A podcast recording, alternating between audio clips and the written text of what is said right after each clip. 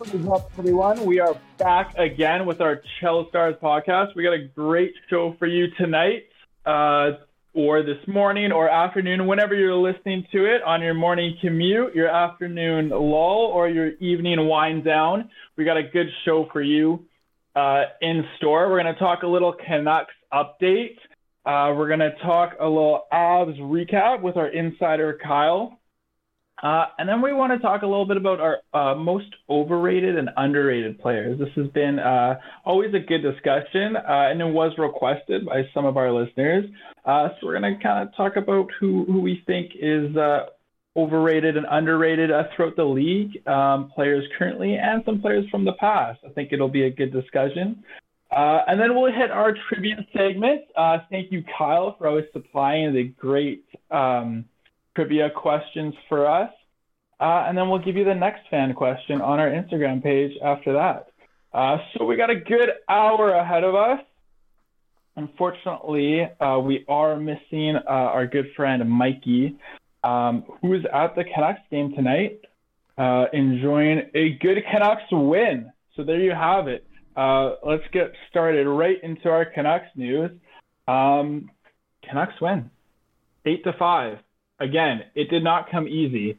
Uh, what a third period. Uh, I just finished watching uh, myself. I think I got home to watch it in the third period. It was three nothing. No, sorry, sorry. It was three two when I got home. It finished eight to five. What a wild uh, third period filled with a lot of goals. We got a Kuzmenko hat trick.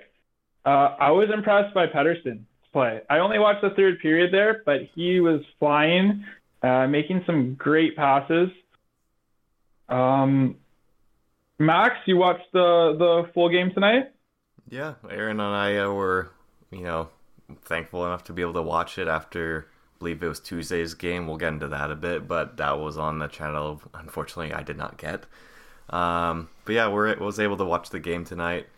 Uh, it was an eventful one, as you said, eight to five finish, uh, multiple two goal leads that were cut down to one on numerous occasions, and not the greatest defense, not the best goaltending. Uh, I'm gonna say by Gibson.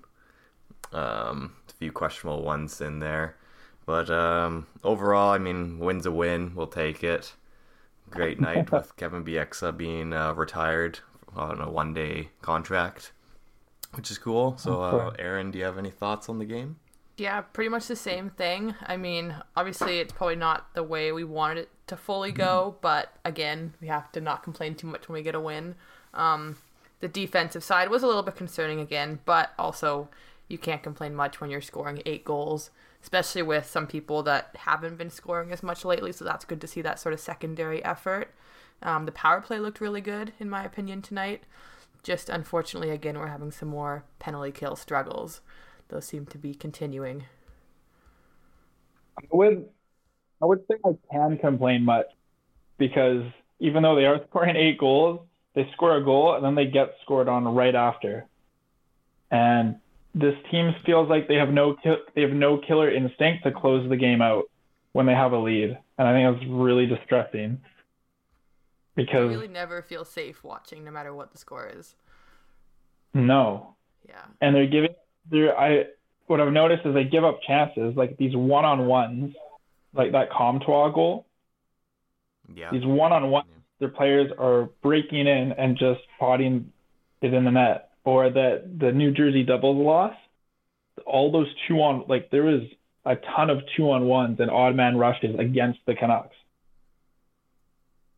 Yeah, I have to um, say that too much of tonight's success didn't come just because of Anaheim overall not playing that well. And like Max mentioned, Gibson letting in a few weak goals obviously didn't help. It could easily have been a much closer game and or a loss for the Canucks.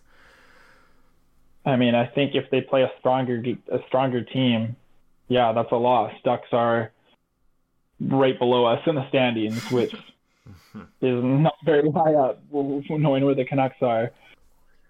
Like you said, a win is a win, and we'll take it. We'll pretty much take anything right now. Um, just looking at the standings, uh, Canucks are sitting uh, eight points. Um, only two behind Calgary. Granted, we have two games at hand, um, but only two points behind Calgary right now. Um, so it's still still close. Wow, Vegas has 20 points. They are Yeah, 10 and 2. They've had a great Vegas is start. nuts. Yeah. Huh. And Seattle is third in the Pacific right now. Yeah, it's a interesting start out. I would say for a lot of teams throughout the league, you can look at, you know, so many teams are just below 500 that no one really anticipated, or some teams are doing a lot better. Uh, you look at over in the East, you got New Jersey uh, off to a really hot start after going 0 and 2. You got Boston, who none of us really believed in. I know Corey, you had dead last in your predictions. I but I did. Yep. Um, so there's still time for them to tank, but I mean, It is early, but I mean, I know we were all worried about the injuries and missing time. Marchand clearly hasn't missed a step in his return. He's been really, really Yeah. good. Yeah, they just and overall are performing much above what I say we would predict, like many teams that we thought would not do too well to start the year here. yeah, Absolutely. yeah, I you think just to name a few teams that teams that are doing better than I anticipated. Um, Winnipeg, Chicago, Buffalo, just like oh Philadelphia, of course, too. Just just shocking. I mean, it's early on, but it's just it's just crazy um, that like these teams that I thought were not capable of doing anything good are killing it, yeah, or at least and, playing just above 500 hockey.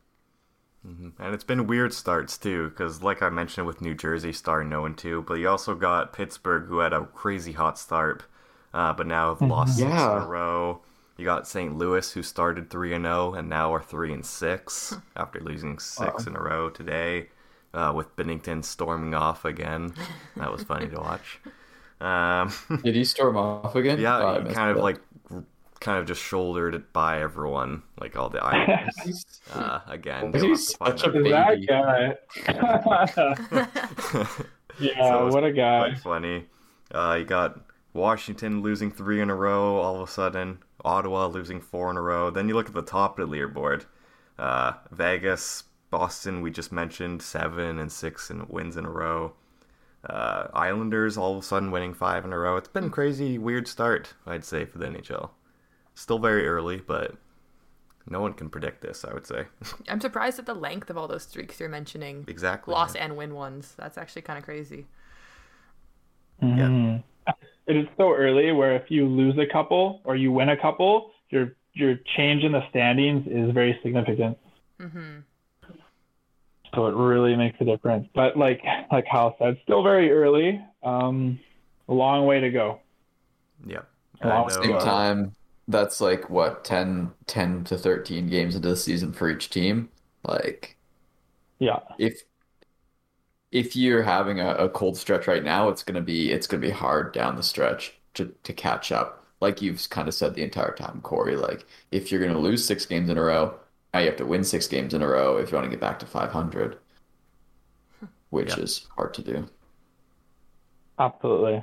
Um, so just closing off on the Canucks, their next game uh, Saturday against Nashville, um, and then they have a back-to-back Ottawa and Montreal Tuesday, Wednesday. So that's looking at um, for next week. Uh, quickly, just want uh, uh, a quick statement, Max and Aaron. What maybe Max give me um, something they need to improve on for next week and Aaron, something that they need to continue that they did well from tonight. Yeah, that's a good question. Uh, I can immediately chime in on that. I think um, biggest them going for the Canucks going into the next week and even just the next few months is going to be um, getting the confidence level back in Demko. I know he's had a very tough time, and that's not not his fault at all. I mean, you can look at a few of the goals been pretty unlucky, but I think playing in front of Demko is the number one priority and getting that, you know, you know MVP like player on uh, back on your team and back to his full confidence. Because I know they had two days off from Tuesday going in today's game, and they decided to go with Martin, which really shows kind of how his struggles have been. So Right. Saturday, I want to definitely see an improved, uh, you know, structure in front of him and try and get a, you know, pretty much get a win under his belt, really, and get him going. Aaron, Right. to chime into that, um, I don't think the Canucks have any other choice than to be really structured team defensively because they don't have the defensive skill to well, yeah, to hold off teams. So, so you're totally right that that um that there needs to be a better structure in front of Demko. It would also be nice to see them win with a structure and not win these like Wild West shootout. Yeah. You know, it would be nice for them to have a lead and then just close it out and you know shut the game down, um, and not being scored on with five two minutes left. You know, while while we're biting our nails. You know. Um, so good. and don't forget the uh, penalty kill. That needs to be a lot better. Mhm. That would have been good. Okay. yeah, it's still 32nd in the HL going into today's tonight's game, and I believe Anaheim were two for three. And that notably, Anaheim, I believe, there's 31st for their power play, and yet they still scored two out of three. So that's Yeah. that's not great. Yeah. So So that that- needs to get on a roll soon. So that's what you had, Aaron. Special teams. Yeah. So for I believe you asked me what they should continue doing. Um, Oh yes. Yeah, so I do have a much longer list for the question you asked, Max. Um, but special teams do kind of come up for that as well. Notably, the power play I think has been really good to start the season. They've been moving the puck really well, getting a lot more shots, which was a big struggle last year. So that is something I think should stay the same. Obviously, the exact opposite would be the penalty kill, which I don't know what needs to change, but something really needs to change. Yeah, yeah. I noticed, uh, especially noticed against New Jersey, they were going to. They had a play that looked like they were trying to feed Horvat in the slot. Did you guys uh, see that? Yeah, I believe I think so. he had two power play goals. Did he not? That- Yeah, I, Oh yeah. I and they were trying for a few times. Uh, seemed like kind of had a set play there, and kind of one time trying to get it to Horvat, and one time in the slot. Uh, it seemed to work in that game, so might be uh, they can get that going. That would be nice too. They definitely have talented players on the power play, um, so that if they can get that going, that would be a big boost for them. Yeah, So I we'll- just am still so stuck on why their penalty kill hasn't performed better. I mean, I watched Pettersson on the penalty kill, and he looks pretty solid. He deflects so Yeah. many passes. Just his like ability to know what's about to happen is just so good. But Right. I don't know what else is happening. That is it. Just like the structure they're playing, the positioning. Like I, yeah, I don't have an answer for that one. I think partially it has to be due to Myers laying down half the time and not blocking any passing lanes. God. He really commits to the block. He really in commits. places that don't need blocks. And I don't think I've ever seen him block one. Yeah. He's such a long body too. Once he's down, And he takes forever. and he takes out like he'll just take it. We've seen him just take out his own teammates, right? Covers the ice. Oh gosh. But okay, so they play Nashville, Ottawa, Montreal, and all those teams are in the lower half of the standings. So this is a good opportunity for them to string some wins together. Knock on wood, because I feel like I've already said too much now. I'm gonna leave it at that, and hopefully they play three games until our next uh, our next show. So hopefully we have some good news. Um, Kyle, let's go to you. Let's get a quick Avs update uh, from them. Our reigning Stanley Cup champs looks like they're at about 500 right now. Um, what can you tell us about their performance lately? Yeah, it's been a it was a rough weekend um, for the for the Avs for sure. Um, I I watched the better part of both games and it was it was pretty frustrating. Uh, first playing New Jersey, I mean New Jersey's doing unreal, but not being able to score at all on on Vitek Vanecek and not even being able to like create a lot of of chaos in the Devil's zone was absolutely brutal to watch. Um, so nothing great really from that game. I think it was like all around not the best team performance um, or Mhm. individual performances on on on any front. And then the game that the game that really pissed me off was the the next night against the Islanders being up three nothing halfway through the game and um if things are looking pretty smooth. Isles score one goal. It's just a huge missed def defensive zone coverage at the point. Lets a defenseman walk in and rip a rip a shot. Again, another battle for for the three two goal in front of the net where one Islander out battles four Avalanche defenders um, and pokes a puck under the goalie. Tying goal, long shift. Um, all the Avs players are just dead and not able to to to stop a backdoor pass, and then just another unlucky play for the for the go ahead goal for the Islanders um, to see the Avalanche's lead um, falter. I think the nice thing though, like going into the season, our biggest doubt was goaltending. Um, with Georgiev being a backup last year, we were kind of concerned that he wouldn't be able to handle the entire load. Um, Mhm. But so far, he's been awesome. I'm sure he'll go through a through a tough stretch later this season, but uh, for now, it's pretty awesome. It's it's the backup Francouz who was unreal in the playoffs last year that is currently um, definitely playing himself into a backup role instead of splitting the starts. Um, so that's tough to see. Um, overall, like the the games last weekend from the Avalanche, I just saw a lot of not winning puck battles, not driving play, not not not using your teammates, just trying to do it yourself and be the one to make that big play. Um, lack of effort, lack of purpose, Right. That's- and and Makar and MacKinnon just not playing up to their potentials. Right. So, So- Kyle, That's just going back to special teams for a second here. I'm just looking at Colorado's stats to start the season. Obviously, I haven't really watched any Avalanche games, so I'm curious what your opinion is here. So they are ranked first currently for power play. No one's really surprised about Yep. that. Um, but they are 30th for penalty kill at the moment. Is Yeah, that something that you've yeah. noticed throughout the game's been a big struggle? Oh, absolutely. And it, it- it's they'll take stupid penalties like like stupid like slashes or or too many men, stuff that that just doesn't need to happen. And then they're on the penalty kill and all of a sudden like like other teams are just like walking them around the zone and and and just creating great opportunities. Um it's kind of tough because I think the only player that was on the Avs penalty kill, like like forward wise last year was was Cogliano, and the rest have all kind of changed. So I think they just need to figure out like like that structure and stuff. Um, so I I think that's the biggest thing is is just the penalty killers getting used to playing with each other. Yeah, that's fair. So they just basically need more time, essentially.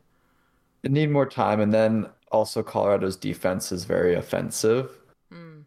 So, so players like Makar, even though he's a good defensive player, um, he wouldn't be good as like a Charlie McAvoy. Obviously, like McAvoy's one of the best defensive defensemen in the league, but um, but like he's he, he's just not as prone to like good defense as other players are. And like after like because our first defensive pair is obviously Toews and Makar, and then after that, like you either have like Girard or Bowen Byram playing on the second unit with with Erik Johnson or Manson. So it's it's it's kind of tough because both those guys are young and offensive and just not not up to snuff defensively either. But I'm not too too worried. Um, my my guess on what happened last season is the boys had a fun weekend in New York after their big win against the Rangers and had a couple group nights out before their Europe trip. So I don't think it's going to become too common of a of an issue, but it's just an ugly couple games to watch right before right before they didn't get to play for like five or six days because they're um, over in Finland right now. So Right. yeah. So that's an odd back to back. A one nothing followed up the next day by a five to four. Both one goal Yeah. loss. Like that's frustrating for Very. team to watch, to them not score a goal, lose one nothing, to score four and still lose by a goal the next Just day. score three and then give it up. Oh, can you just um what were you saying about the the goalies again? I know um so Francouz I played uh Against against. Francouz, sorry. um played against the Devils and then Georgiev against the Islanders. Georgiev faced a lot more shots against the Islanders. Um Yeah. sorry, could you say your comment about the goaltending again? So One of go ahead. So at the start of the year, like our our issue, our concern, like the Avalanche fan base as a whole, was like our goalie situation with both of them not ever carrying a huge NHL load before. Yeah. Um, so so we were worried about if somebody would grab the starting job or if it would be like a split all season because all because either both of them are playing decent or both of them are playing terrible. But I found that Georgiev has been able to steal games and make it uh, more timely saves than Francouz has been able to this season. Francouz hasn't played bad per se, but it's just Yeah. not. He's not the goalie that he or he, he wasn't. He's not playing like he was last year. So okay. Okay. yeah, especially in the playoffs, right? Francouz went like six and zero, and basically held the Avalanche in it while Kuemper had that eye injury against. Right. So I recall that, yeah. Okay. Well, they do have a back to back Friday, Saturday in Finland against Columbus. So I'm Yep. sure we'll see uh, dual starters in those games. yeah, we definitely will. Um, obviously, like you're talking about, global series. Um, so they're playing a couple games in Finland, both Friday and Saturday at 11 a.m. So Nice. great timing. Well, it'll be a nice Saturday morning game. Um, don't know about tomorrow, but Yeah, I don't think the viewership on that one's going to be very high. yeah. all good. Okay. I'll I'll be What's that? I'll be able to catch a first period, then I got to go to work. Yeah, yeah. Great. Thanks, Kyle. Um, okay, That's. uh, concludes our weekly update. I'm going to hand it over to Aaron for our next segment here. Awesome, thank you, Corey. So now we're gonna get into our most over and underrated players. So similar to how we've ranked players in the past, we each have one pick of each. We'll just go through and let's do our most underrated first. Um, just give us your player, your reasoning, and we'll see if we all agree with you. Let's go over to Kyle first. Give us your most underrated. Perfect. Um, so my most underrated player um, has really broken out the past few years and still pretty sneaky even to this day. Um, my most underrated player is Jesper Bratt in New Jersey. Obviously, I'm pretty big proponent of a lot of the Jersey players. Um, huge fan of Hughes, huge fan of Sharangovich, and Bratt is having a great last couple seasons too basically point per game last year, which was so under the radar. Um, and this year he's just had the one of the hottest starts in the league. Um, really driving play really well for that team, and already outplaying the contract, the one year five and a half million dollar contract, I think. So I got to say it was really smart of him to only sign a one year deal because he's going to demand way more money Mm. this upcoming off season. Yeah, he's gonna demand a lot. That's a, that was a real bet on yourself contract. That was unreal. Uh, and it seems to be absolutely looking like a well, great bet on himself, really. Yeah. yeah, I legitimately had no idea he was point per game Yeah, until I just last year until I just looked it up, and he led the Devils in points last year. Yep. Wow. Wow, A- as a winger too, which is uh, not always uh, common. Not very, eh? Yeah. Yeah, yeah. A lot less touches, a lot less freedom around the zones. hmm Yes, very good pick. We'll be watching him this year, especially if Devils have a good year, which we're uh, kind of thinking they will. Um, he'll have, he'll definitely have a good contract here. Good pick. I gotta say as well, I just picked him up off the waiver wire in fantasy. so yeah, I would have. It's a good pick. Mm-hmm. I thought Yeah. so too. Awesome. Well, let's head Mm. over to Max now. Give us your pick. Perfect, thanks, Aaron. Uh, I, I had trouble picking because I think for underrated, I think a lot of us could have easily picked so many other names. Um, but I'm going with one that I've had in fantasy in the past, and he's just always been super sneaky, and that is uh, Roope Hintz of uh, the Dallas Stars. Um, uh, pretty much ever since the 2020-21 season, um, he's been uh, basically a point per game player. Um, he's been battling injuries, especially that season I just mentioned, where he only played 41 games, uh, but he had 43 points, and that was his pretty big breakout season. Uh, I remember in fantasy, um, he would basically play a game and then sit a game. He'd just go on off basically, and um, next season I made sure to target him, hoping for a healthy one, and he did. He had 72 and 80, and he's been a absolutely pivotal part of that top line with Robertson and Pavelski, which is easily one of the best lines in the league. And I don't think that whole line gets enough recognition. So I'm gonna almost just say that whole line is underrated. Nice. Nice.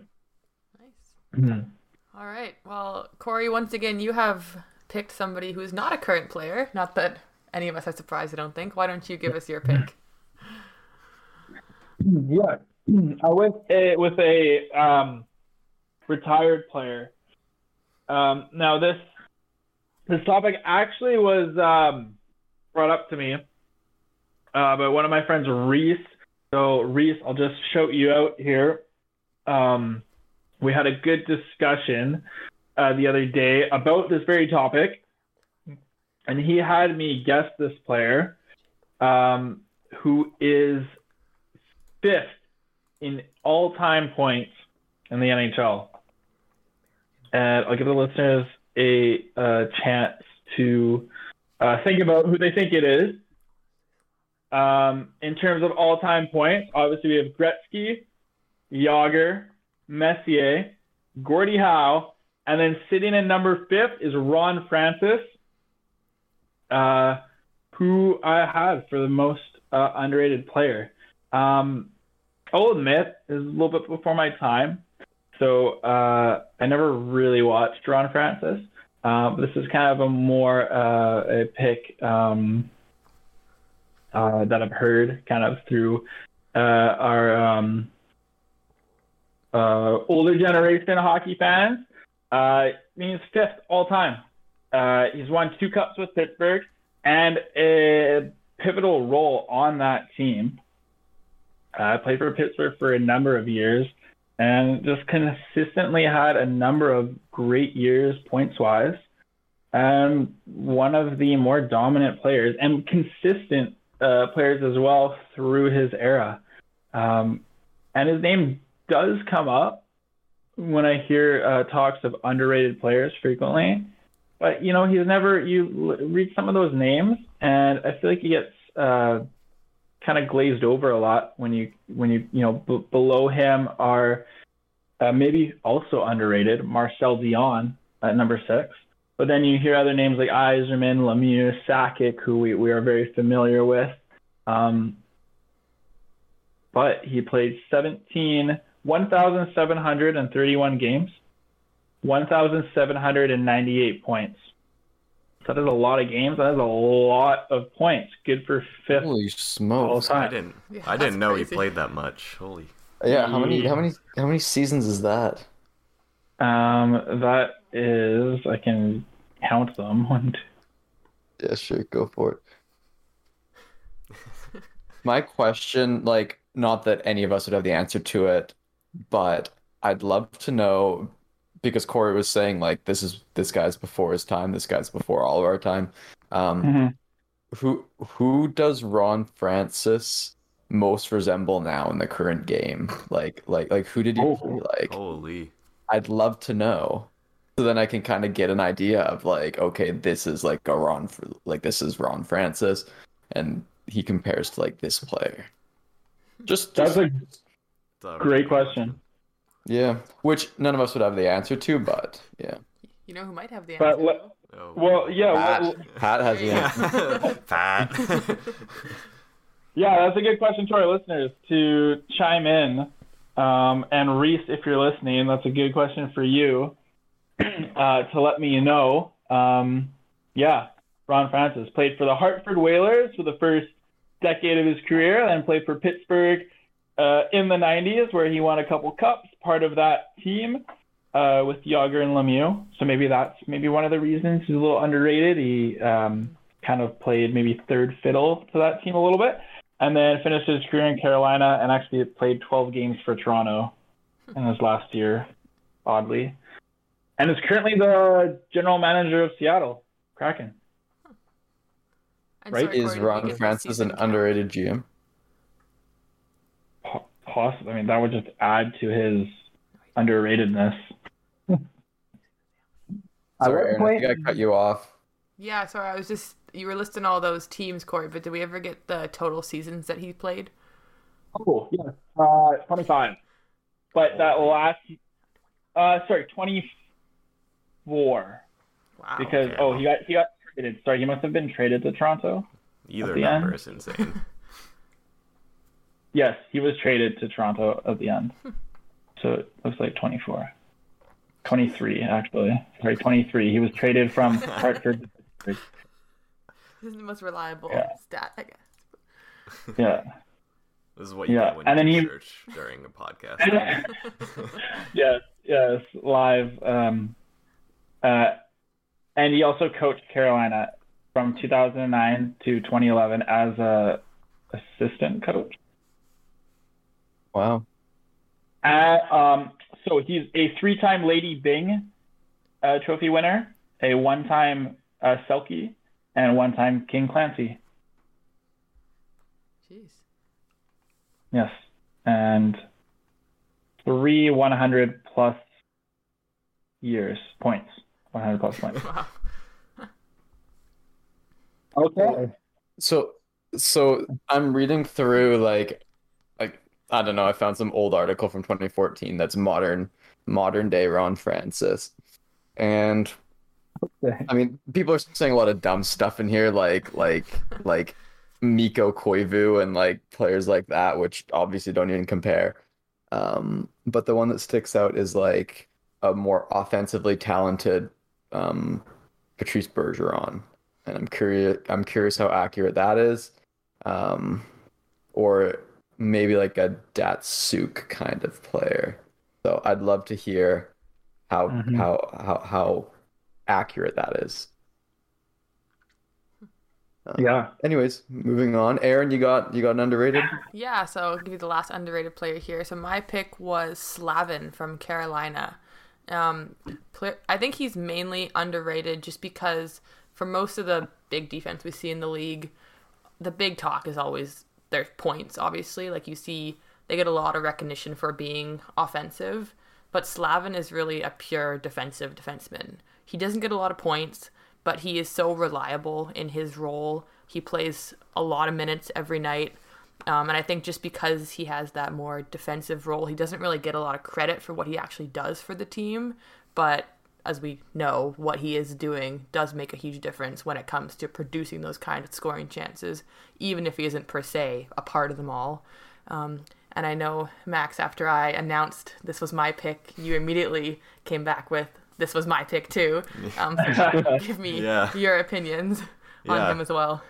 I mean, I think whenever I like think of the most underrated player, the, immediately I'd like to kind of look towards the defensemen of the league, especially defensive defensemen, mm-hmm. because they just don't get enough talk. You, we've mm-hmm. mentioned, I've mentioned this before about the Norris Trophy, I believe when we were mm. predicting it, but um, you know, it always seems to go to someone with a lot of points. Not not to say that Makar or Josi last year weren't good defensively, uh, but you just don't get that same recognition to players such as Slavin, and they're just so underrated. Um, And you pair him with this year with the Brent Burns, who's just a pure offensive defenseman, and you're already seeing a lot of rewards there. That's true. That's a really good pairing. Yes. uh, they dominate five on five, and you know, like Aaron mentioned, he plays all situations lots of minutes, and he's on a steal of a contract. I, I honestly don't remember if I did mention him as my best contract when we did that episode long ago, but he would he was definitely one of them. Mm-hmm. If, if I For sure up there with the rate the defense are going at nowadays. Yeah, he's one of those guys that like stat wise, if you just look at him on paper, he doesn't look like he's that good. But it's because he doesn't produce as like a quote unquote good fantasy player would produce. I mean he's in our league, just to give you a reference point, he's ranked four hundred and forty seventh right now. Jesus. So you look at him and you think he's doing terrible, but if you actually watch him play, you just see how much he actually does on the ice. It's pretty crazy. Yeah, I think it seems like every successful team always has that one usually underrated defensive defenseman mm-hmm. Mm-hmm. that yeah doesn't get a lot of points, but they're out there blocking shots, shut down, penalty killing, yeah, all those little things for sure. Um, and I think uh, yeah, all the kind of the cup winners or the successful teams have a guy that that does that. And, Um, and I think one thing that's important to note as well is even though he's like eating pucks, banging bodies, and super good defensively in his own zone, he can still transition the puck up the ice. Not that he's getting a lot of assists off of it, but he can Yeah. still move the puck well enough to to like create offense for his team. Um, Yeah, yeah, good breakout. like basically. down the ice. Yeah. Which a lot of good defensive defensemen you don't necessarily get that, right? Like if you're like like Radko Gudas blocks a ton of shots and hit, hits a bunch, but he's not going to be able to break the puck out the same as Slavin, and that's going to separate them a lot. I think that's one of the reasons why Tampa Bay picked up Ryan McDonagh um, years back to kind of fill that role. Yeah, absolutely. Because definitely. because McDonagh's not on the points sheet too too much, but he, he has no issues transitioning the puck up ice when he has to. So Of great, course. great point there. And then moving him into Tampa. Sorry, Claire. I think the value of having that combo of like we talk about Burns, Slavin, the offensive defenseman, defensive defenseman, is kind of underrated. Like time at times, like Kyle, you go back to Colorado, how most of their top defense are all very offensive defensemen. Like you think if you could put some sort of Slavin-esque player in with Makar, if that would make Like how, Devon how much Toews. stronger that would make Well, him. Is yeah, he? Well, I was just gonna say Toews. I mean, Toews gets a lot of points. Like, Yeah, but he's that defensive guy that goes with Makar. yeah, I don't know. D- d- He seems t- a lot more Ta- offensive. Ta- Toews is much more defensive, um, but but I think he also has a lot more offensive flair than Slavin, which is why he can mix in a bit more points there. You're totally right that like i- i- if Toews was a little bit better defensively, I think that that would change up the entire dynamic and maybe even allow Makar a bit more freedom. Mm-hmm. But But that's a pretty um, good but I- to have. yeah, yeah, but I'm very happy with Toews, and I wouldn't trade him for the world. I mean, Definitely. God, God no. Colorado also scored a ton last year. So just playing a lot of minutes, you're going to get assists either way. That's so true. Yeah, if, if, if you're putting the puck up ice to to MacKinnon, Rantanen, and Makar, Yeah. you're gonna get points. Which is kind of interesting that Slavin doesn't get those points, but yeah, Uh, he did have a decent year last year, 42 Yeah. 79. So I mean, Yeah. there you oh, go. 42 points, most of them Yeah. assists. Most Oh, assists. I think he oh. only had like four goals, but I'm sure he just gets so many secondary assists just by, Oh, like you guys mentioned, just, good breakout plays. just yeah, pl- plus just giving the puck to Aho up the middle, and then Aho pops it out to the winger, and off they go. Yeah, Mm-hmm. just sit back and relax. Yeah, sit back and play your defense like a pro. So why don't we move into our most overrated players here? So we'll start with Kyle again this time. So Kyle, give us your most overrated player. Good stuff. Um, I I think I'm, I'm I'm probably gonna go a bit harsh on this guy because he only had one good season. Um, but I mean, you score 52 goals, and all of a sudden you are expected to score 52 goals every single year. So my most overrated going to this season and maybe into future seasons is Chris Kreider. Um, before this, before last season, his highest goal scoring rate was 28 goals for the season. So nearly doubling that is insane. And he's now got a target on his back as as a 50 goal scorer. So that is why he's the most overrated. I also know for a fact that he shot out of his mind last year, and he probably won't be able to replicate it. Yeah. So we'll find out. And it was just like I think that's that stat somewhere about him having I think it was like 17 tip in goals on the power play, hmm. which was like more than like 10 more than the next person, which is just not going to happen this year. Just can't happen again. No. Well, all he does on the power play, anytime I'm watching the Rangers, all he does is stand beside the net and either get like garbage goals or tip in goals. Which good for him, man. He's he's he's making a ton of money playing in New York, living the life, scoring 50 goals a year. Yeah, I mean, I kind of hate that he's overrated because who's who's rating him over? I, I like I don't know. He scored. He had a great year. Um, like I would say he's overrated because he's overperformed. I don't know. Yeah, I mean, no, he's, he scored all these goals last year, but I think if you're smart, you would. you- Uh, you'd be weary of it, right? yes, yes, yes. Exactly. Yeah, I know going So- into our fantasy draft, I knew not to uh, look to him too early on. And I know someone's obviously going to draft him, but I didn't want him. Mhm. Thanks for the subtle diss. This is on my team. I don't remember what round I drafted him in though. Um, uh, fifth round, a little early, but yeah. we'll see. I still have hope. Hmm. Not for 50 goals, maybe, but a little bit better. What he's doing right now would be nice. Yeah, yeah, he's he's he's had a rough start. I got him in one of my other leagues, um, and he's been nearly silent, except for the last couple weeks. He's been picking up a little bit, but yeah, Well, So- Rangers have been a little off and on as well.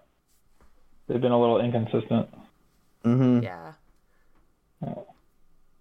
All right, I'll move into my overrated player now. Um, so my choice here is Patrik Laine.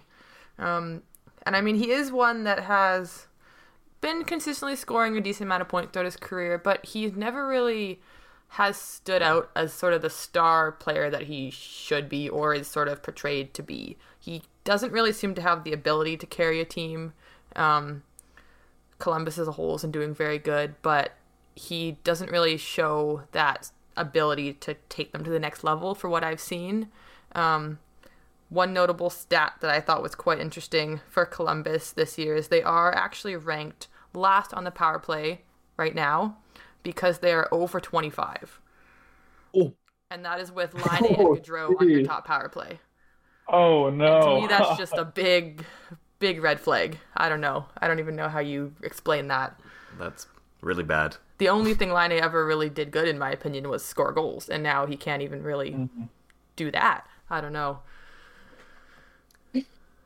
Yeah, we found that out when he's watching the he's Canucks he's game. also he's also only scored or sorry, only played four games this year because he got injured in like the first game, I think. yeah. Yeah. So to be fair, maybe it's not all his fault. Maybe we should talk about Gaudreau fitting in. Johnny But Gaudreau. we won't go That's there. what we should We talk about. yeah, yeah. I think Laine is kind of living still um, from that draft hype of being uh, second overall, which he hasn't really lived up to. Hasn't really. Aaron, you said he hasn't uh, led a team. Is that how you put it? Yeah. Um, Yeah, he's he's, he's a very secondary player, like like a Marian Gaborik kind of thing.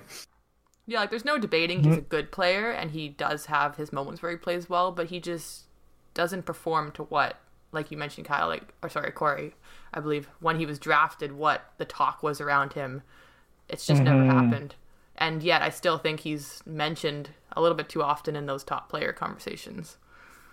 For sure. I mean, there was when he was drafted, there was comparisons, not comparisons. It, it was like a Matthews Laine A rivalry. We all kind of knew Matthews was better, but just because they were one and two, there was kind of like that, like that McDavid Eichel a little bit. Um, but it's not even close at this point. Yeah. Um, Yeah. and he's always been a very streaky scorer. Like he'll have like back to back hat tricks, and then he'll just won't score for like 20 games. I'm, I'm I'm exaggerating a little bit, but You're also not wrong. I don't- There's I Oh, one. yeah. I've heard that stat Yeah. before.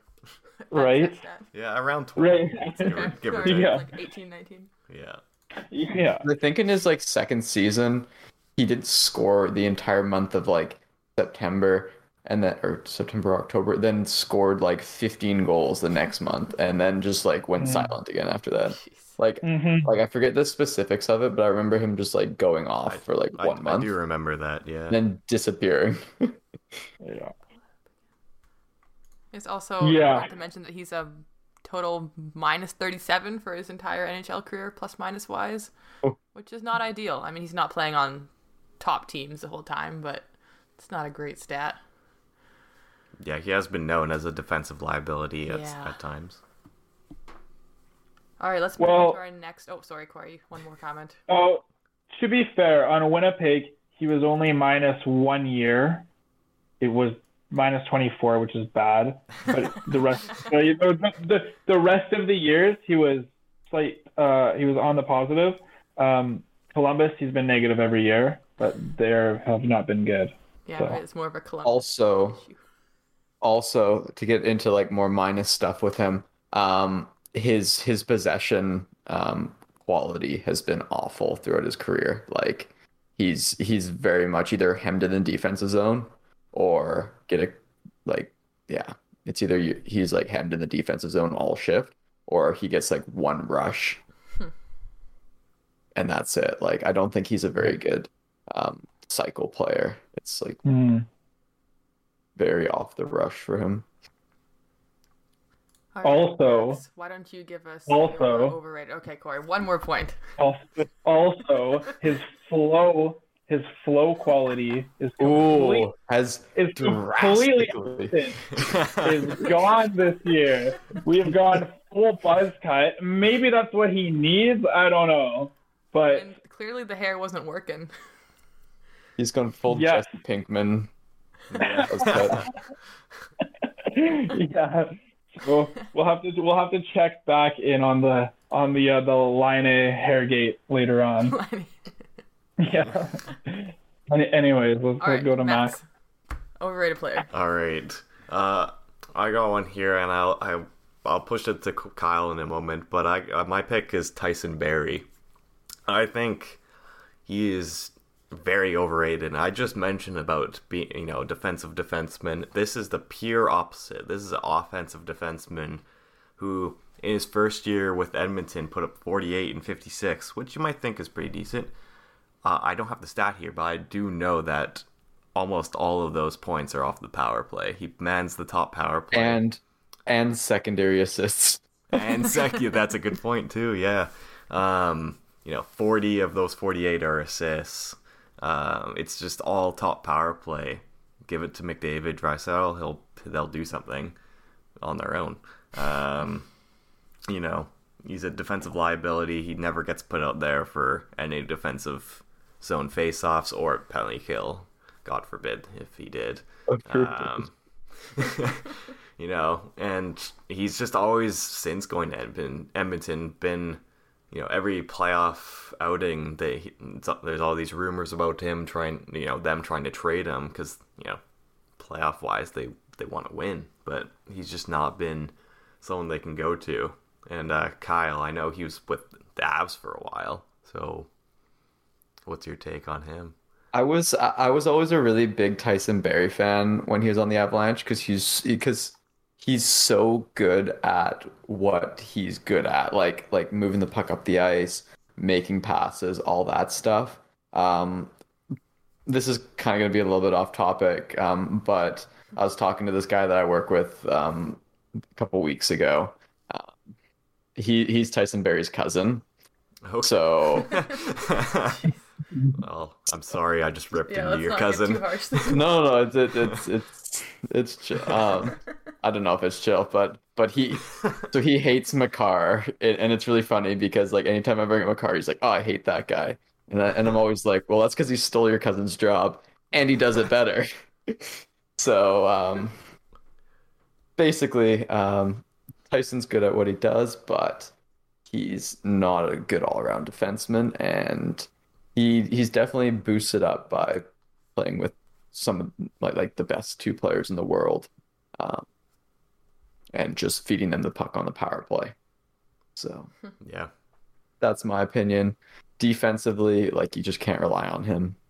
Um, he's a good skater, but he's he's he's not a very big guy, and he's just not too knowledgeable about how to box players out and defend against high quality opponents.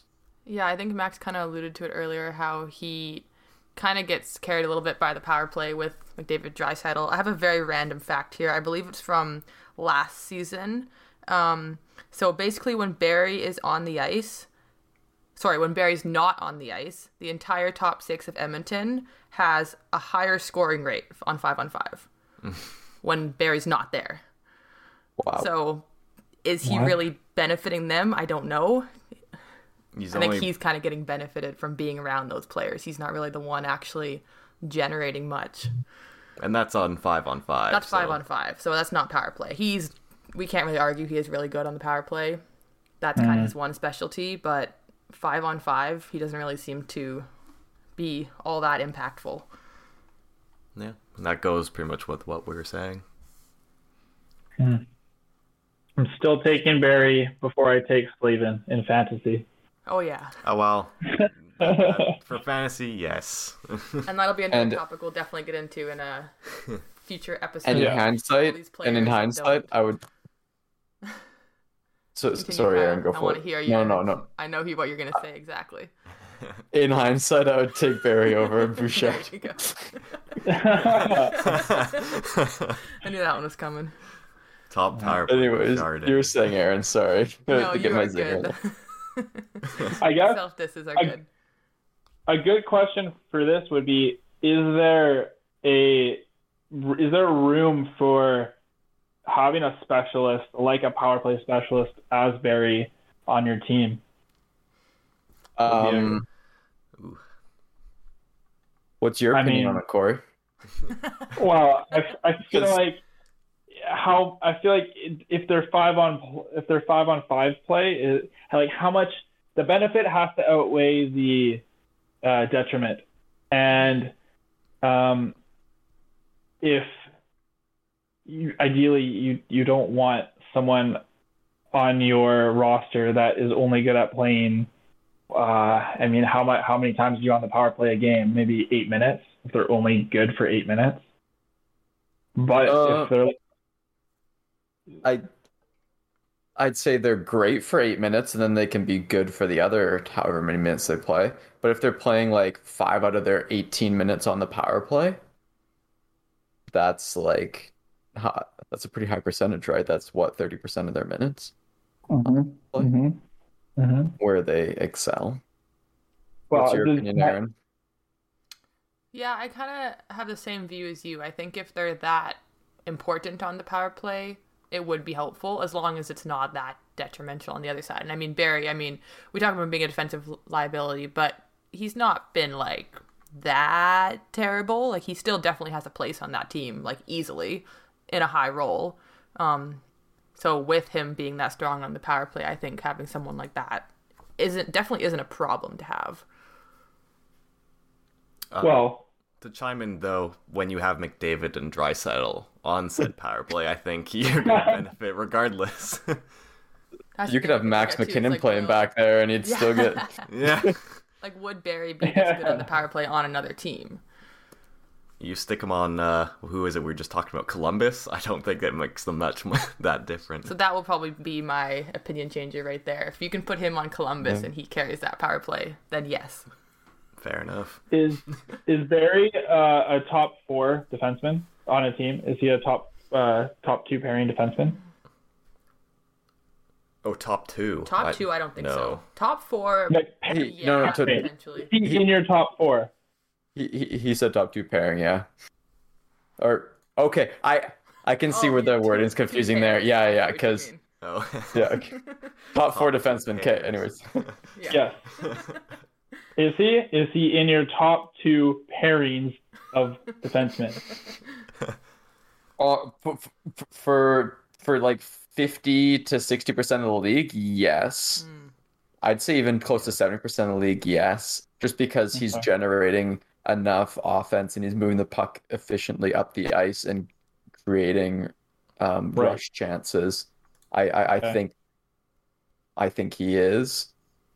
But if you put him, I mean, even if you put him back on Colorado, would you rather have Barrie, Manson, or Johnson as your fourth defenseman?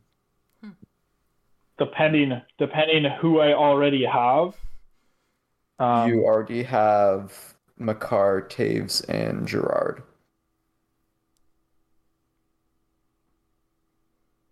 yeah, Well. you, you can't deny Barrie's offensive abilities in that instance. Yeah. Yeah, you stick him with one of the best D corps in the NHL.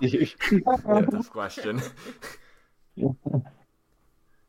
Sorry, that's just how I think. I I've forgotten that everyone has a good D corps. Must be nice. Um. Oh, I had a I had a follow up question. I totally forget it. Oh, Corey. Okay. So, so Corey, your opinion is that Tyson Barrie, Yes. or you, you, you wouldn't bring Tyson Barrie in to be a power play specialist. You don't believe in power play specialists. You think? Oh no, I didn't say that. Oh no, I didn't say that. I was No? asking the question. Okay. Well, sorry. I was, I- I- an- I was answering my question with another open-ended question. okay. What what's a non-open-ended question answer to to to that question? My own question. I don't know. I was asking the audience. Uh, uh, I mean, I think I, th- I I think a Stanley Cup winning team probably has players that can play in all situations. Mhm. Um, it would be my answer. Uh, Okay, so so if you were building a team, you wouldn't sign a player like that because he can't play in all situations. You'd go with another player that might be a little bit less skilled, but better in his own end. it, it, it, Cal, it depends on how my power play is looking. If my power play is absolutely anemic, then yeah, I would probably I would probably bring in Tyson Barrie. Like if I already have Quinn Hughes, I'm probably not signing Tyson Barrie. But if my defense looks like um, Erik Gudbranson, then I'm probably bringing in Tyson Barrie. So, Okay, so so so my follow up question again, way off topic. Sorry, guys. Um, face-off specialists. Do you think that they have a place on a team if they are contributing zero offensively? oh dear. uh, uh, no, if they're contributing zero offensively, Like a Manny Malhotra, what did he not score a goal for like an entire season one time? um, did he? Is that I don't know. He here, let me check it out. I remember him having very low goal, goal totals though. Look, a Stanley Cup winning team needs four lines that can play. So I'm not. Uh, d- no, faceoffs are not more important than the actual ability to play hockey. Um, no, so I'm not bringing a faceoff specialist that provides nothing else. Uh, however, Just quote you, face-offs are face-off skill is not more important than knowing how to play hockey. no, it's not. It's Okay. if okay, uh, maybe if they were a hundred percent then yes, I would. What if If they're they were- sixty percent? if they're sixty percent, which is quite high, uh, well, no, because they if like if they're an abs- absolute plumber on the ice, then no. Perfect. Thank you very much. Kyle's writing notes for the debate here. sure. I mean, yeah. No, they have to. You need guys that can play in every aspect, including face-offs. In, just okay. like just like I don't want to sign uh someone like look if you're gonna be forty percent on the dot, you better be uh you better be Nathan MacKinnon. Uh, that's true. Nathan MacKinnon's terrible at face-offs. Yeah. Yeah, exactly. sense. He, he so kind pokes, you know pokes at the puck. you know so that that's what I'll say. I mean obviously every every is a balance of everything for sure. Okay. Okay. Yeah. Is that is that are you satisfied? I'm very satisfied with that. You have no idea. Anyways, who's who's next? Smile. I think our final overrated player is Corey again with a Huh. older choice. Let us hear it. Yeah. Do we have time for this? Oh yeah. How are we doing? Go. F- Oh, oh, I want to hear it all. Okay. Um, sure. I, I have a few hot takes, if you will, um, possibly controversial. I get some haters out there, so if you hate me, you can let me have it, I guess. Um, but I'm gonna go with two, not yet Hall of Famers, but pretty much. Well, one is already um, an inductee to be inductee. Uh, two Hall of Famers. I have two picks here. Um, first one a Vancouver star and the leader in many of our goaltending ca- categories, Roberto Luongo, I have as overrated. Um, let's talk about it.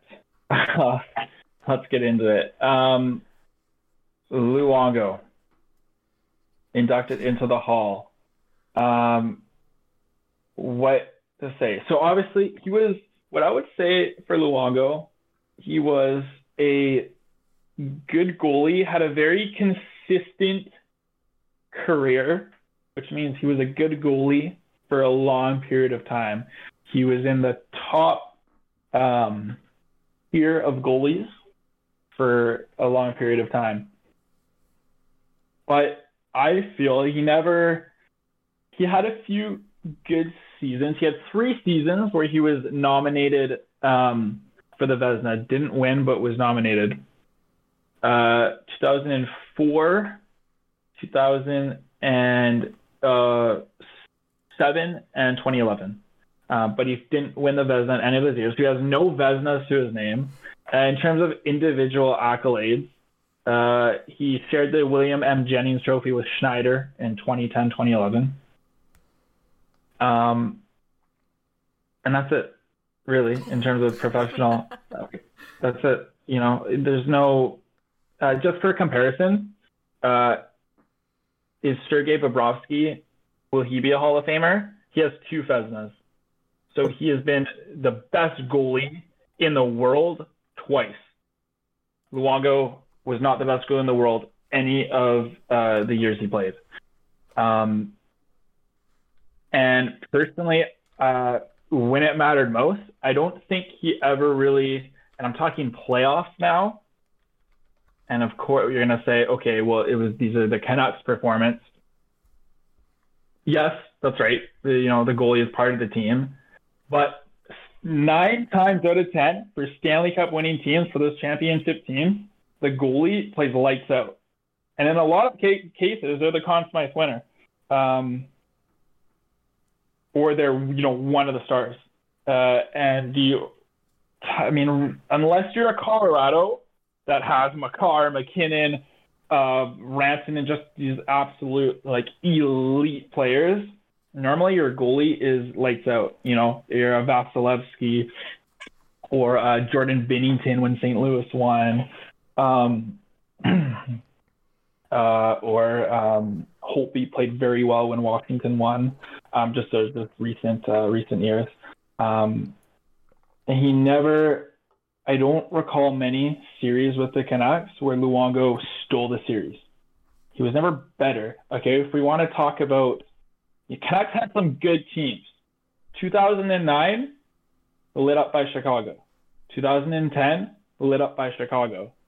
Now Chicago won in 2010, and of course, yes, they beat the Canucks. They were a good team, but we kind of, you know, there were some series where we needed a lights out performance. 2011, what series did Luongo win? I remember barely beating Chicago. I remember Rene playing lights out on Nashville. Um, San Jose, we scored a lot of goals. And then Tim Thomas uh, outplayed Luongo big time in that Boston series. And I'm very confident if the goaltenders were switched in that 20, as much as it pains me to say, hey, I'm a Canucks fan, but if those goalies were searched in 2011, I firmly believe Canucks would have won the cup. And that's just the way it is. And then what happened after that? He lost his, uh, basically lost his starting job to Cory Schneider following those years. Um, and so for those reasons, I think he's uh he's overrated just because the long body of work he's had, and it's good. Hey, credit like that's hard to do what he's done. Um. So I think this Hall of Fame induction is kind of more of a consistency and almost his legacy, but just never really had that individual amazing performance. There was no 2014 Carey Price. Um, there was no Jonathan Quick Stanley Cup run instances in his career. Even the even the gold medal, he played good. But that's that's where it is. He played, Played good. in front of the best team to ever hit the ice. Yeah. I mean, he played good. And, you know, maybe I just have some nagging, like maybe I'm still upset over these Canucks runs, but, you know, I think, and then just kind of the, the way things went down in Vancouver. He was captain and then he wasn't captain. Um, I was kind of, there was like times I felt like had an attitude towards the media. That's not really his on ice play, so I can't really hold that against him at, at all, really. It's kind of unfair for me to say, but yeah, I feel like I feel like there just could have been more, you know. And when we talk about great goalies, um, even Fleury, who I would almost have a similar career, or, or sorry, I would compare similarly with, like good, played like you know had a lot of good seasons. He's almost Fleury's almost well, he did win a Vezina recently, and Fleury played very well with Vegas. Uh, like uh, he had some of those top goaltending uh, moments. Um, yeah, or maybe I'm just salty that we have we were on the hook. He retired and we screwed us salary cap wise. Who knows? but but um, I was going to ask if you're salty that you're one game away from winning the cup and have Well, of course. Well, of course, and and and uh, I do believe what I said uh, with Tim. I mean, Tim Thomas won uh, one or two. But Tim Thomas played half the body of work in the NHL that Luongo, but had a way more dramatic. He had years where he was completely dominant. I, I think Thomas won two Vezinas, I believe. Um.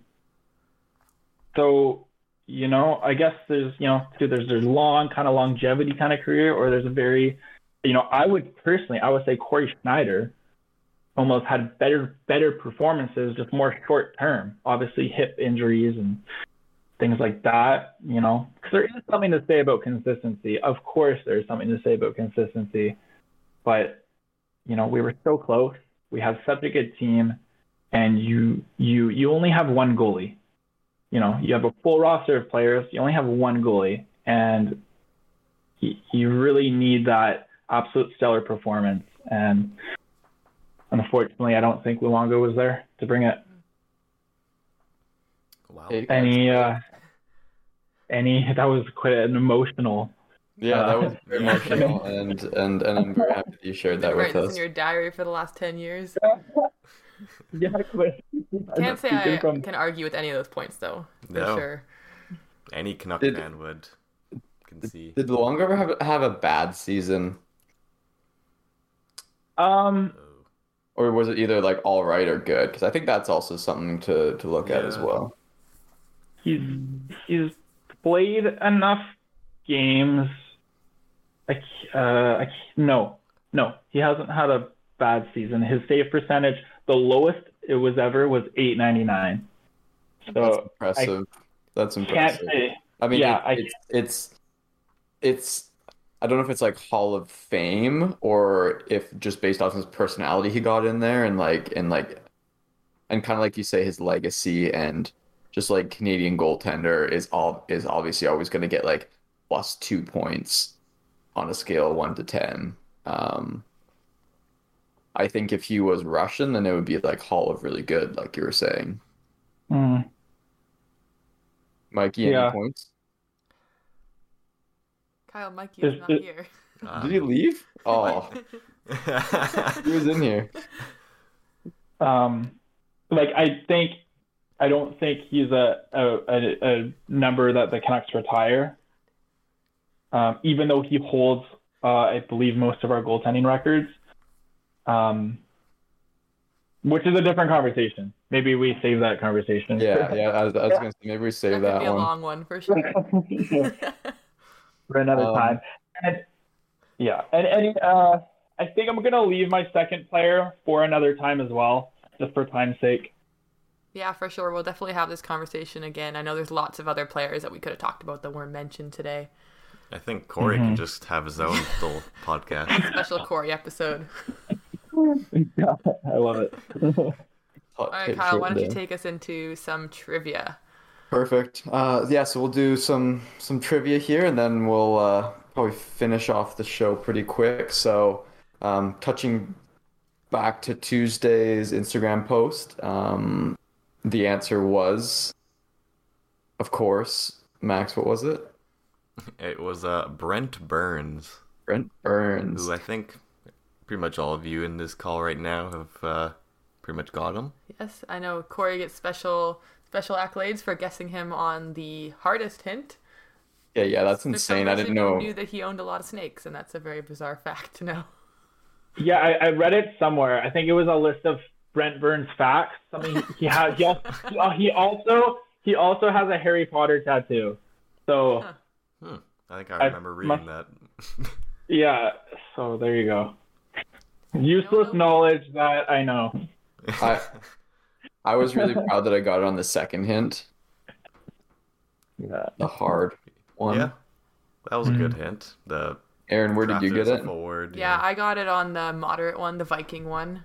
Um, hard to pick any other NHL player that really would embody a Viking as much as he does. So Yeah. I kind of had it narrowed down with the snake one because I'm like, who is really weird in the league? yeah, you know what? Like he is really the only guy that comes to mind if you think about it long enough that would own 300 snakes. I don't know why Right. Scheifele came to mind for me, and then I was like, no, that's goats. Well, Yeah, first of all, most most hockey players are just have the personality of dry bread. Anyways, like it, you can narrow it down. I feel like to like a handful of players. I, I, I, I saw a video last week of uh, of like I think it was Hockey Night in Canada, and it was Zach Hyman getting interviewed, and and the reporter was talking to the producer, and Zach Hyman just starts answering like questions. Oh, Like- yes. Like, he was like, that. yeah, yeah, good effort out there. Boys are fighting hard. And then the and then the reporter turns out he's like, I didn't ask you anything yet. yeah, That's- He's like, oh, I thought you asked me a question. yeah. It's a generic answer number one. It was like ready to- just a glitch in the matrix. Okay, so let's get into uh, player hint number one. Um, obviously, Corey's usually the reigning champion at this, so I'm hoping to challenge him a little bit on this, and hopefully Max and Aaron have a good guess as well. Ready to rock and roll? Unlikely, Kyle. Ready to rock. And Okay. roll. So this is the sequence of teams that the player played for throughout his career. Oh god. So, so keep up.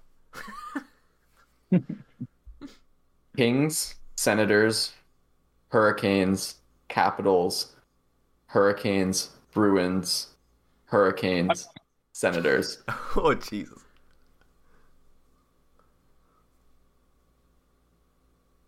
Ready for hint number two? That was a lot. Yeah. Holy- Would you like me to repeat it? Actually, would you like me to repeat it? How many teams Uh, were there? Yeah, I, I hang on. I want to write it down. How- How many teams were there? Do you want me to put it in the chat, Corey? I can put it in the chat, so you don't have to write it down. Okay. Uh, sure. Uh, and I have I have two two ideas already. Holy. Okay. Okay, it's in the it's in the Discord chat. Got it. Thank you. Okay, I think the second hint will will uh, will help you out a ton. This defenseman made it to the Cup Finals in 2007 with the Ottawa Senators and the Eastern Conference Finals in 2009 with the Canes.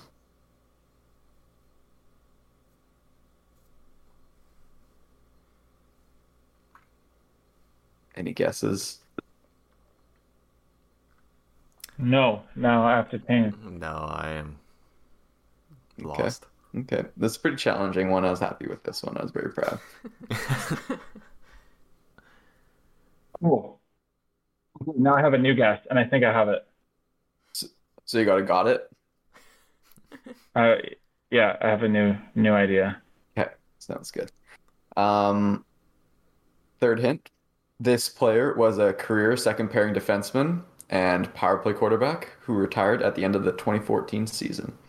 I think I have a good guess. Yeah, I think I have a good guess. Okay. Did your guess change from the last clue, or is it the same one? It was the same one from Same one? from from from like 30 seconds ago. Okay, sounds good. Sounds good. So this one will, I think, we'll kind of put over the top for you, Corey.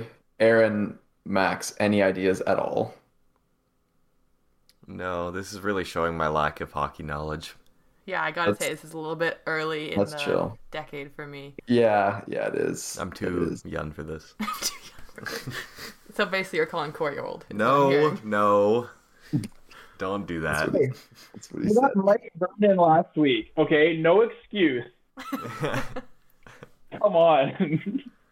Okay, hint number four. He was traded at, at the deadline twice. The first time from Ottawa to Carolina with Patrick Eaves for Mike Commodore and Cory Stillman. The second time was two years later from Carolina to Washington for two prospects and a second round pick. yeah, I don't got it. You don't got it? Jeez. I don't got it because my my my guess was Patrick Eaves. Oh. Is. I think is, is Eaves a forward? I was like, shoot. Eaves is a Like- forward, yeah. Yeah. Oh darn it! Shoot. Not to worry. I have a few more. Uh, a few more uh, guesses. So that's all the hints I got, Corey. What are your other guesses? Uh, is it Patrick Wiercioch? No. Trick. Um. Okay.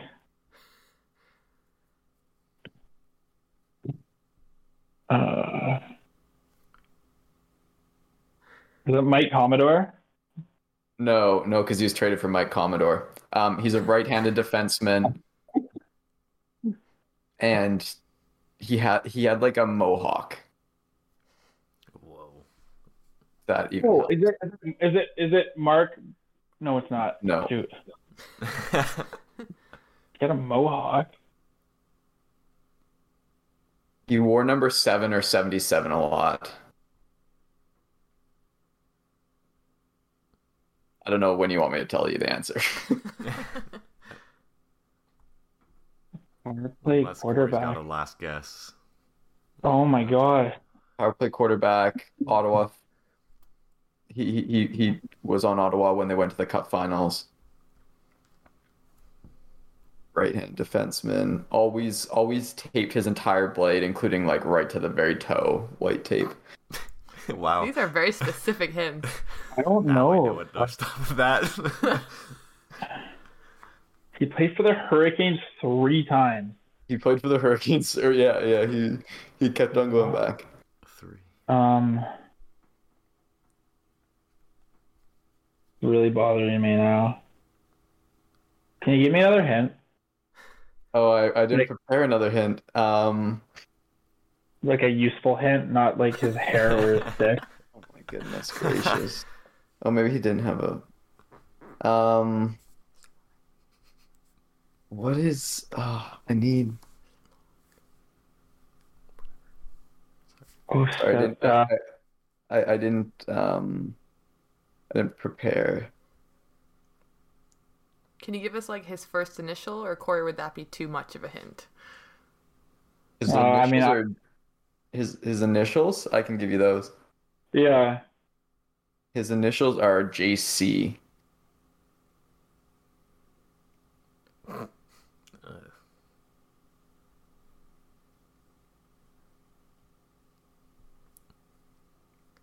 Yeah, I think it's a no go. I, I don't know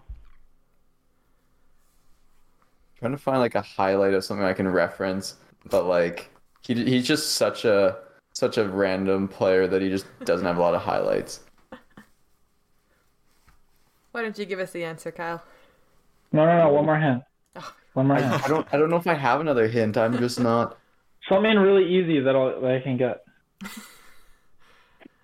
Kyle just want, or Corey, do you just want another point next to your name on the score sheet, don't you? Mm. No, I won't take a point. I just, I don't, I want to get it. That's all. What's his first name? Joe. What? Joe. Oh. if you didn't get it from that, you're never gonna get it. no, yeah, that's definitely not.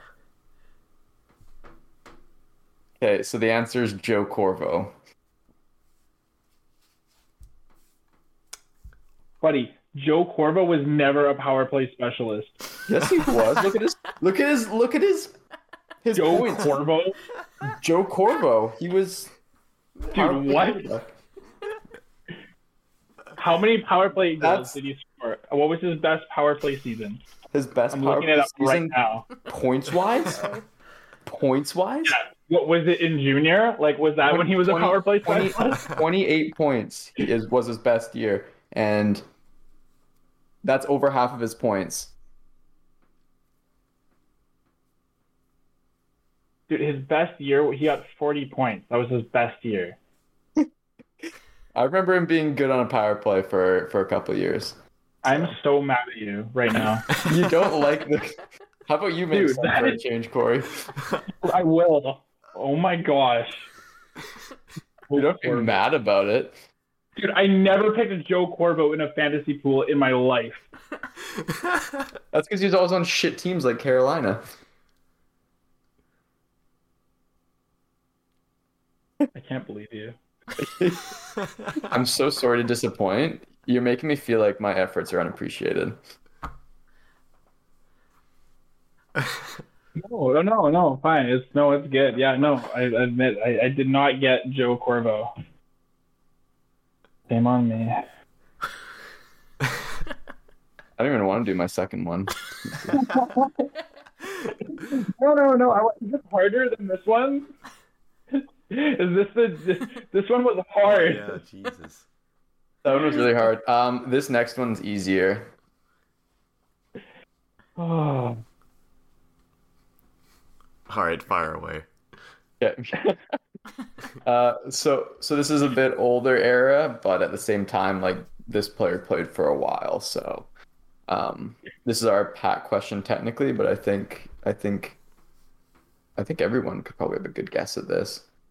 Um, first hint: this player was drafted twice. First by Montreal in 1994, and again in 1998 in the expansion draft. No. You Thanks te- for you- specifying that time. you Yeah, no worries. No worries.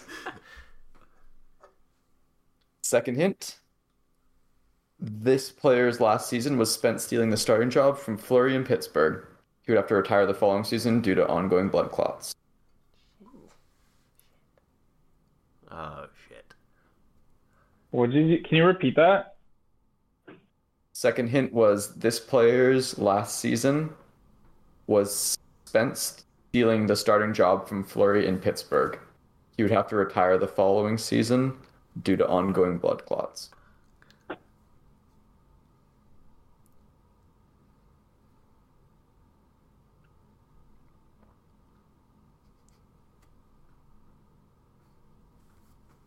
No Okay. guesses. Okay. Ready for the third hint? I uh, Or do you have a guess? uh, no. No got it? No. No. Third hint. This goalie is the second most winning Czech goalie in NHL history. Oh, I got it. I got it. Yep, I, I got it. Max, Aaron, to- any, any guesses? Definitely not. Mm, Yeah, no. What were you trying to remember. Corey? No, I, I was thinking of him. I just couldn't remember his name. And then Fair when enough. you said Czech, I got his name. I got it. Perfect. Fourth hint for the people in the back. This player also spent time with Washington and Florida, where he was on the wrong end of a Keith Ballard swinging stick in frustration. This Oh. player suffered a lacerated ear as a result. I think I got it. Aaron? No, this is too old for me, Kyle. No, that's that's chill. That's chill. I, I haven't just off that clip. I'm pretty sure. Yeah, Corey. Yeah, um, it is Thomas Vokoun. Perfect. that was mine. Yeah. Yes, Yeah. good one. I, I remember the playoffs. I remember when he he stole the starting job from Fleury. He was playing. He was playing in the third round for Pittsburgh against I don't remember who, but I remember that. And of course, when Keith Ballard tried to decapitate him. That's all. That's how I know it. Yeah, good one. Okay, good. Thank you, Kyle. Well, Good redemption. Those were two Sir- good ones. I feel good. Sorry about the Corvo one. I didn't do my research 100%. I was very confident No. in my power play.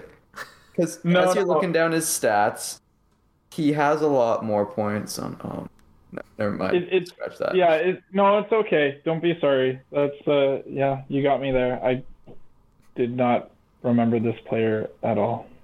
I also think that he just played on shit teams, so he was he just got power play minutes because of that. Hmm. Alrighty, well, I'll uh, take the reins from here. So, uh, pretty much concluding with this podcast, I'll just go over uh, last week's fan question where we asked uh, Will Bruce Boudreau be the head coach of the Vancouver Canucks next year? Uh, obviously, with his contract being up at the end of the year. And uh, 67% of you said no. Uh, you can do the math Wow. 33% yes. Uh, Corey, did you say yes, judging by that reaction? Um, I I I think I said yes. I can't recall actually. Yeah. Yeah, I mean, pretty close, but I think, unfortunately, I do think no, he will not be. But it won't happen during the season, that's for sure. Is it for sure? Well, it, Well, okay, I w- no, not for sure. not. that's not true. Yeah, it- they just, yeah, yeah, that's very true. Yeah. Never mind. Take that back. there you go. Anyways, uh, going off this podcast, I mean, there's a, been a, quite a few questions actually, you know, thrown in uh, throughout it. So feel free to send us your answers to those. But our uh, main fan question for you is going to be who is your most overrated player in the NHL? Uh, feel free, it can be whoever you want. You can agree with ours, disagree.